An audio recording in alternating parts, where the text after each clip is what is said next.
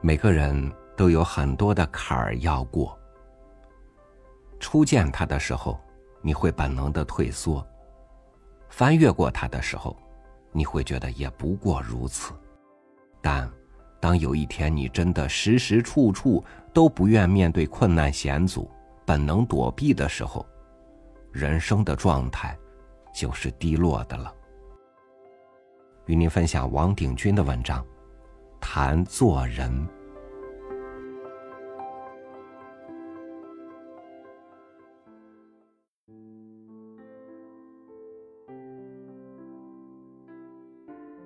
我的左邻是一位过气的歌星，天天躲在房子里听他自己当年灌的唱片。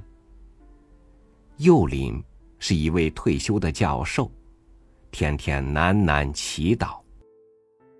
在我的想象中，这位教授一定衰老不堪了。事实不然，我发现七十岁的教授精神健忘，步履轻快，眼睛闪着喜悦的光芒。倒是那位歌星，四十多岁就已经面色灰槁老态龙钟了。原来，失意的歌星天天回忆过去。自私自叹，苦酒满杯，摧毁了他的生机。而老教授虽然桃李满天下，退休后却发愿学习拉丁文。他说：“每次多认识一个生字，我就觉得又年轻了一岁。”我所听到的祈祷，其实就是他低沉的读书声。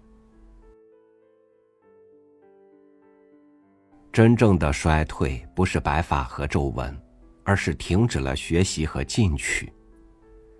所以，人间有二十岁的朽木，也有八十岁的常青树。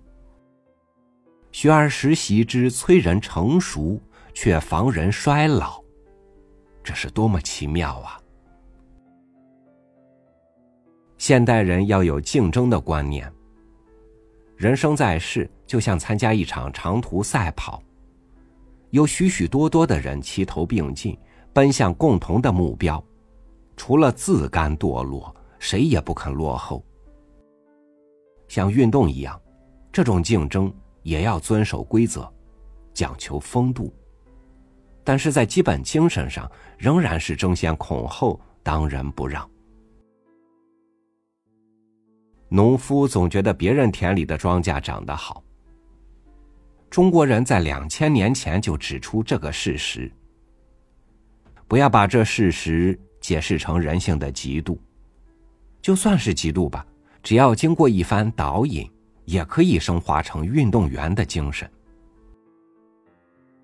在人生的道路上，你可以坐下来休息一会儿，但是别忘了问：这时候别人在做什么？上天给每个人的时间一样多，任何人每天都是二十四小时。譬如下棋，胜负双方的棋子本来相同，但世事如棋不是棋，下棋必须让对方走过一步，自己才可以再走。人生可没有这规矩。一位伟大的人物。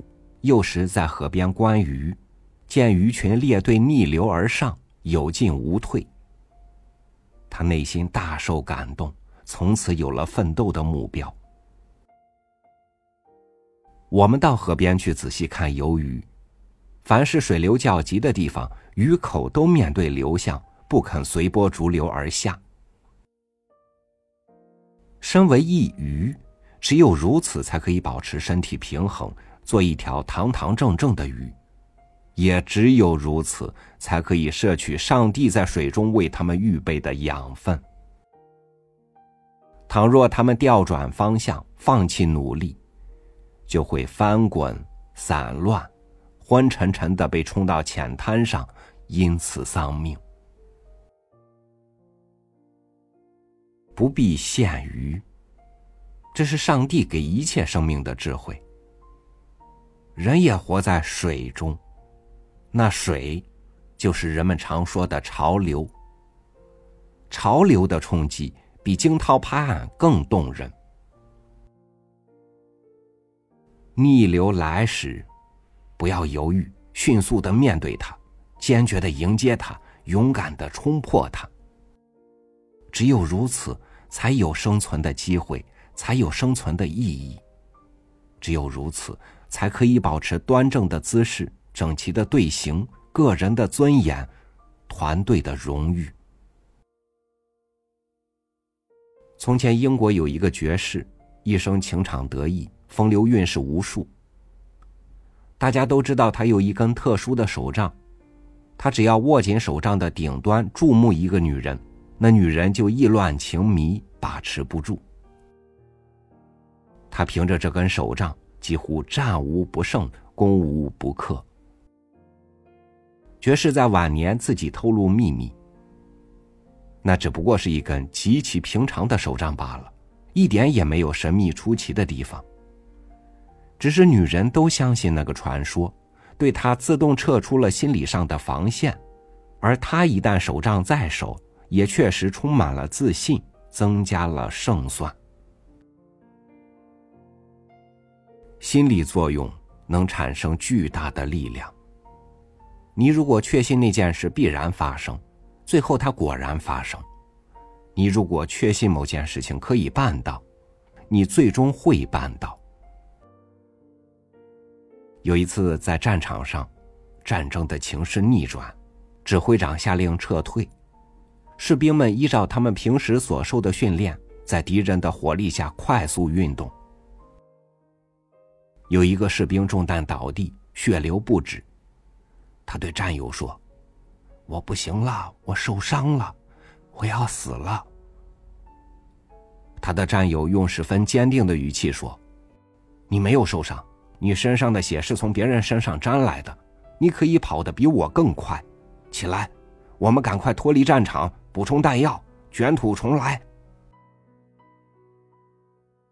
那位受伤的战士竟一跃而起，比中弹以前更加迅速敏捷，终于安全的躺在后方医院里接受疗养，恢复健康。在战场上，这种奇迹几乎每天都会发生。每一个老兵都是证人。